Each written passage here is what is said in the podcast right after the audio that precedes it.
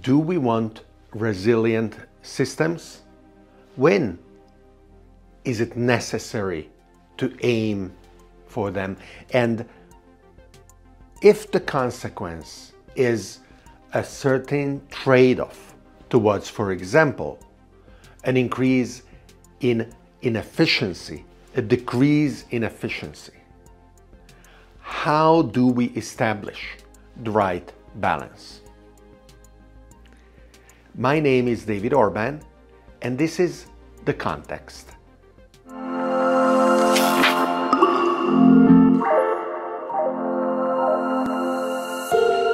I was supposed to travel to Seoul and then to Montreal and then back to Europe in an around the world trip after two years being able to visit my daughter and my middle son in Canada, and then Omicron intervened and I cannot go.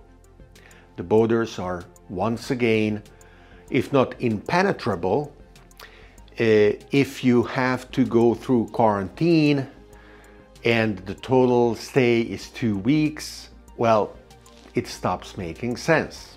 So we are postponing our trip to either this spring or whenever it is going to be. We have already bought our plane tickets.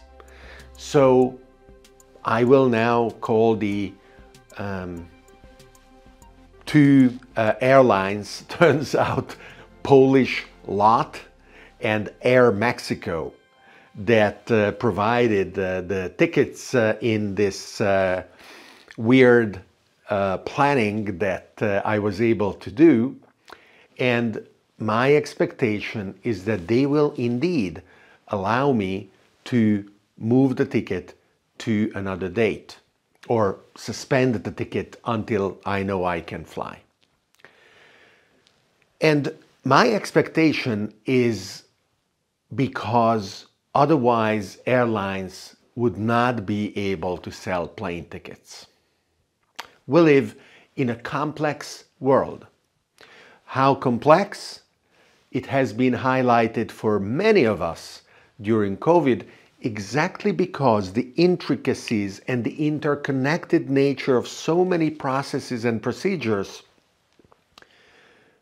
was transparent, became transparent when things didn't go smoothly as we grew to expect maybe during the previous decade, for example. And this kind of insight into the complexity and intricacy of our world is extremely helpful.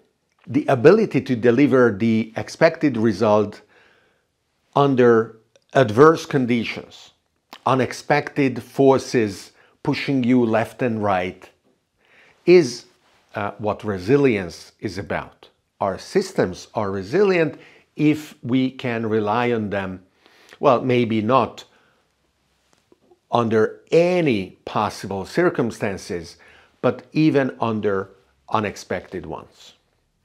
And a complex world will express unexpected circumstances often. So we need resilient systems. And the resiliency comes at a cost because you have to have a padding.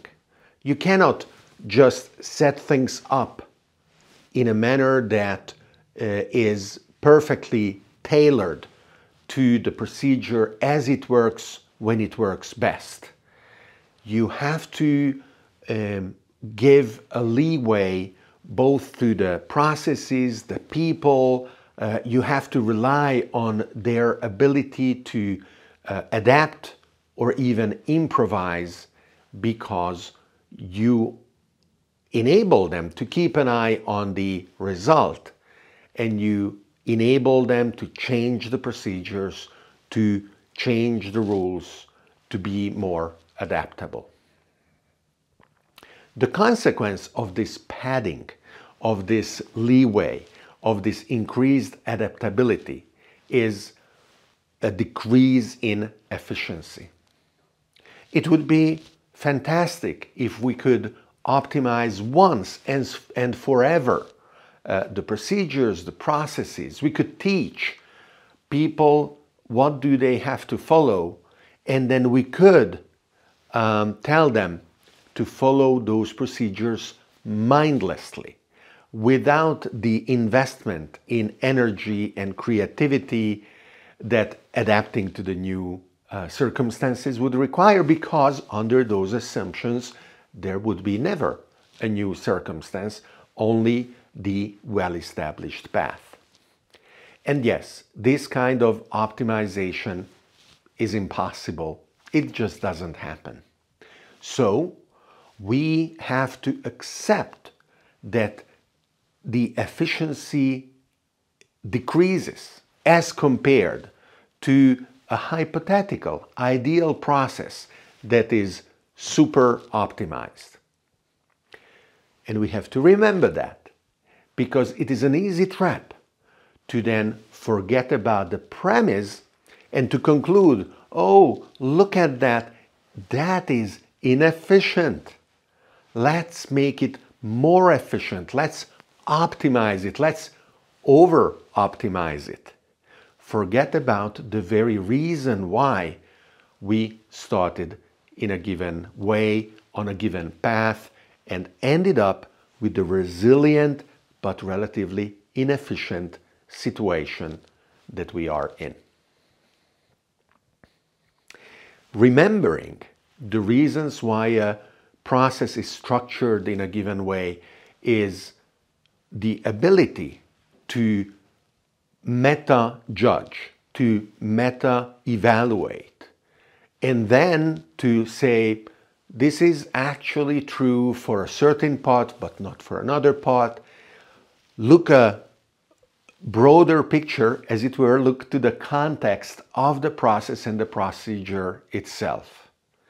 And then confirm, indeed, this is what we want, or no, we want to change it. So, as I am buffeted, as all of us, by uh, what is going on with COVID, now with Omicron, and uh, well, maybe in 2022, whatever else, let's remember what are the very, very natural consequences of a complex world where we want to be able to deliver solutions to our challenges. And as a consequence, we want to create resilient and adaptable systems and procedures. And as a consequence, we live our lives both individually as well as economically and our society overall without worrying about being super efficient. Let's give us a little slack.